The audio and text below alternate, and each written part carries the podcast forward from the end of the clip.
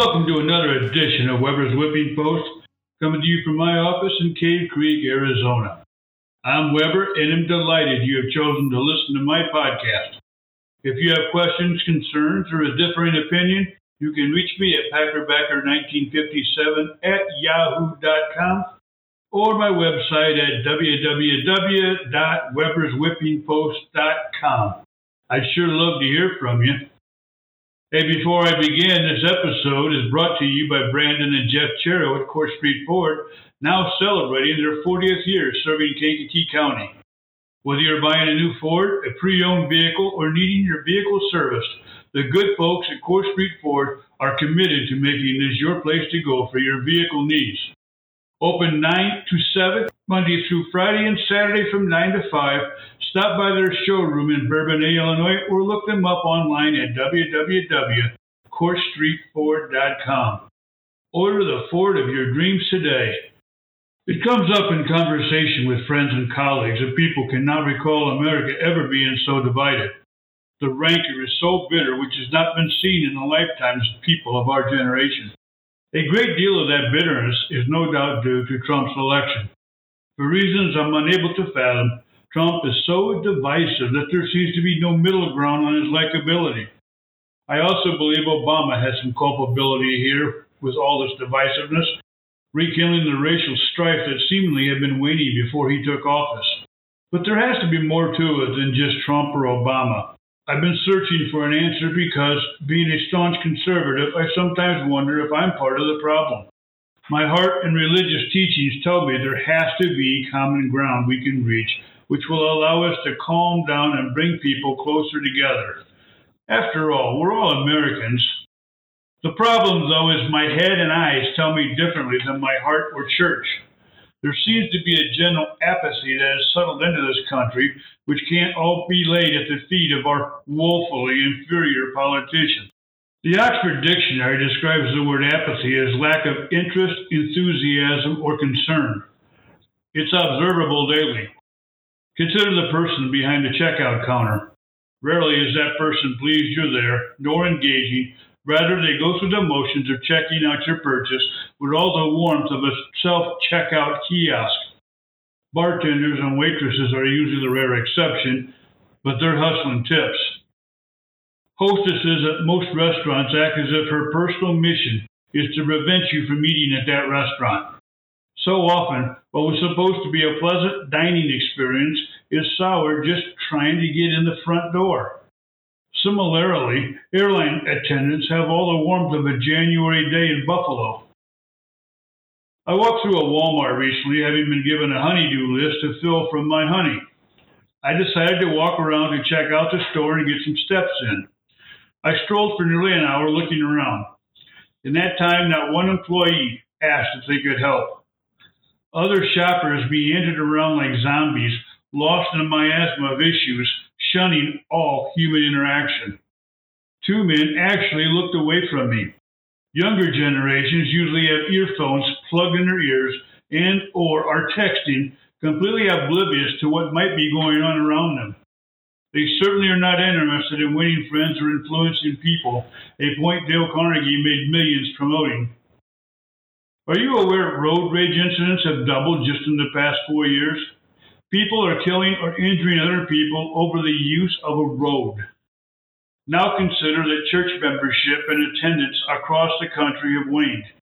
This would seem counterintuitive as now more than ever this country needs God.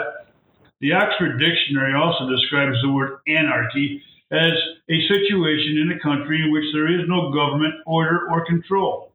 Riots in major cities go unchecked, unless it happens to be Nancy Pelosi's personal little fiefdom in Washington, D.C. Big cities have become drug infested jungles of riot, chaos, anarchy, and homelessness to be avoided at all costs. Beautiful cities are decaying before our eyes. Social norms have deteriorated. Anything seems to go. After decades of heartache and strife, homosexuality justly became accepted in the country but then morphed hard left into the acceptance of perverts, transgenders, and drag queens that are grooming children and destroying women's athletics. The abortion issue continues to be divisive. leading to bombings and deaths over a right to murder babies with no common ground ever to be reached. Mental misfits with petty grievances target babies at schools or fellow employees at work, and all we do is argue about what should be done with the tool rather than the misfit. Every attempt at the middle ground with these issues has to be met with battle lines being drawn. Our justice system is no longer blind, having sided with big government into a two tiered justice system. Our media has putrefied to the point where it cannot be trusted. My head tells me that at the core of the apathy and anarchy settling into our country is the extreme liberalism that is fundamentally attempting to change this nation, a nation that has long been the envy of the world. While doing so, they blame conservatism. Now, it's not time for kumbaya as long as those who promote anarchy are turning our streets into jungles, folks. Now for this.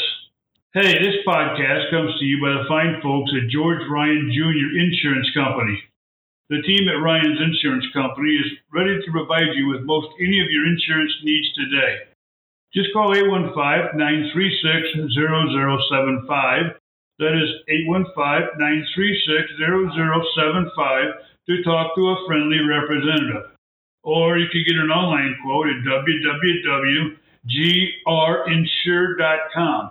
That's G-R-I-N-S-U-R-E.com. So now it's coming to light that apparently Biden's Secretary of State, Antony Blinken, was the impetus behind writing the letter in 2020 that the Hunter Biden laptop story was all Russian disinformation. This news comes from a former CIA official, Michael Morell, and reported by the House Judiciary and Intelligence Committee. The letter was then signed by 51 current and former intelligence officers. Obviously, these 51 intel officers are either traitors at worst or ignorant dumbasses at least. In my opinion, Blinken fits in the traitor category. Representative Jim Jordan has sent letters to 12 of the officials asking for more information about the affair. This includes CIA Director, the lying turncoat John Brennan, who is also knee deep in the Trump Russia hoax, and James Clapper, another turncoat that used to be the Director of National Intelligence. In a sane world, both of these clowns would be rotting in prison for the hell they put Trump through. In typical Biden administration fashion, they sent out their little ignoramus, Karine Jean Pierre, so she could flutter her eyelids and lie, deny, and generally stonewall everyone about the matter. She reminds me of Sergeant Schultz from Hogan's Heroes because she never knows anything. You might be interested to know she gets paid $180,000 per year of our tax money to lie to us. You have to wonder, though, even if they find Blinken, Winken, and not guilty, are they really going to do anything about it? Seems this two tiered justice system we have in this country just tips further to the left.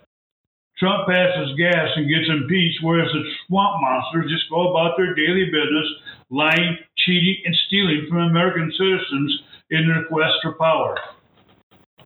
Seems like the lowly Detroit Lions can never catch a break. Poised to be the top team in the NFC Central for the first time since forever, a betting scandal erupts, causing him to cut two players and have two other players suspended for six games next year.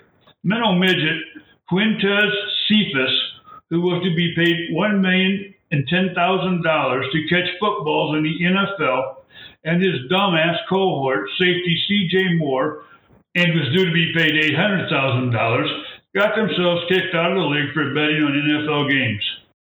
Stanley Berryhill, a wide receiver, and Jameson Williams were a player suspended from the Lions. This will cost Berryhill about $307,000, and Williams, another wide receiver, get this, $1,553,000. That's three wide receivers off the team at once. Bet you can guess what position the Lions will be drafting in the upcoming NFL draft. This is probably great news for Quentin Johnson of TCU or Jackson Smith-Njigba of Ohio State, the supposed top two receivers in the draft, not because they are going to the Lions, but because for one of them, their first round pick paychecks will be increasing considerably. Shaka Toney of the Washington Redskins was also suspended for the season, which means he will forfeit his $893,000 salary. Oh well, boys, McDonald's is hiring. Oops, Who's going to tell Vladimir Putin one of his own men bombed a Russian city by mistake? A Russian twin engine fighter bomber dropped a bomb on the city of Belgorod, a city of 400,000 people. The city is 28 miles north of Ukraine, more than just a little off course. It caused a crater 65 foot in diameter on a major thoroughfare of the city. Several buildings were damaged and two people were hurt. That pilot has some splaining to do. So how's that vote for Brandon Johnson in Chicago looking now that it's evidently okay by him for kids to riot in the city? Johnson actually said it is not constructive to demonize youth who have otherwise been starved of opportunities in their own communities. Keep voting for the most liberal candidate, you guys, and Illinois won't have to succeed from you because there won't be anything left to succeed from. And now a diatribe about our media. To prepare this podcast, I often review stories on the internet from both Fox News and CNN. First, one has to wade through a gazillion ads they put on the sites. I'm so jealous. But on the Friday afternoon, I sat down to write out the notes for this podcast. The headlines for Fox was Investigation Escalates, Hunter Biden Lawyer to Meet with DOJ Officials as Federal Probe Criticism Intensifies. Then, at the exact same time, CNN's top story on their internet site is one deputy, two missing men, a Latino man and a black man, went missing three months apart in Florida. Both vanished after getting in a car driven by the same white deputy sheriff. Now, both of these stories are important, I'll give you that. But if you were running a fair and balanced news department, is it that difficult to figure out which story might be a little more important? CNN did run a piece on the Hunter Biden story down in what would be called the second section of news stories for that day. It was my understanding after CNN fired just about everyone, they were going to change their spot a little and not lean so damn far left. It appears they still have a long, long way to go. You can always count on our mainstream propagandist media to gin up as much racial strife as they can. Even locally, I've run into issues with the Kankakee Daily Journal, where I used to have a column. Tucker Carlson had done a nice job of covering the additional video footage of the January 6th protest on his program, showing it was not the violent insurrection by the people the government and media tried to make us believe, and that there were so many more questions our government needed to answer. Of course, the mainstream propagandist media blasted Tucker, and the editor at the Journal evidently felt it was his personal obligation to side with the media in his quest to give us the news. He published an AP story with a headline that called Tucker a liar. Well, the Journal story upset me and some of my friends on Facebook, and they let me know they were unhappy. As a courtesy, I let the editor know he had upset some of the Journal's readership. He just put it off as no big deal, and I didn't pursue it any further with him. I'll be damned if two or three days later, said editor published a New York Times opinion piece also specifically calling Tucker a liar. The editor never told me he was going to publish that second piece, as if he had, we would have had more discussion. As we now know, much of what Tucker reported about the January 6th protest has been proven right, but there has been nothing come forth from the journal to tell anyone that. A devout journal reader might be left with the thought that Tucker lied would never know any differently as far as the journal was concerned. I'd always defended the journal, telling people that it does them no good to appear too far to the left or right. They need to sell papers to both sides of the aisle. Well, I think I was wrong about that. It is apparent they have decided they want to be a liberal news organization, just like most of the mainstream propagandists. I simply don't want my name associated with liberal ideology and media bias. I emailed the owner and the manager of the paper telling them I quit my column and thanked them for publishing my commentaries all those years. I never heard back from any of them asking why I quit. By the way, going back to the Fox headline, this guy wonders if the reason Hunter's lawyers are meeting with the DOJ officials is just to get their story straight. They probably invited CNN into their secret negotiations like they did when they arrested Roger Stone. I certainly don't expect the Department of Injustice or Lion Merrick Garland to do anything with it, so we'll just have to wait until the middle of 2024 when either Trump or DeSantis is president. Where we live in Arizona, we had a saguaro we called Arnold Schwarzenegger. This sucker was at least 20 foot tall, but leaned forward menacingly towards the street. It also had two massive arms, perhaps 12 foot long, that came out in front of the trunk, crossing at the ends. The damn thing struck a perfect Schwarzenegger flexing muscle pose. Over the last few months, I worried Arnold might have been leaning a little more. He leaned right, of course. Now, I should point out here, I know slightly more about cacti than I do women but I had been assured by a landscaper it would not fall or need support. Well, fast forward to where it fell last night. Arnold has gone to that great cactus farm in the sky. The arms were so muscular it caused our poor saguaro to crack and fall into the street, where a neighbor promptly complained it was in her way. Seriously, we got a complaint. I should have told her to call the Politburo at our HOA. Cost me 200 bucks to get cleaned up from the street. How about we end on some good news, which I will try to do more often? There was a report that a woman texted a Bible verse to the wrong number. In 2009, Ohioan Brenda Rivera texted the verse to her friend to cheer her up. It said, Do nothing out of selfish ambition or vain conceit. Instead of sending it to her friend, she sent it to a stranger, Isaiah Stearns. He wrote back to her, and eventually she set up lunch with Isaiah and her mom to see how he checked out. A rather clever idea.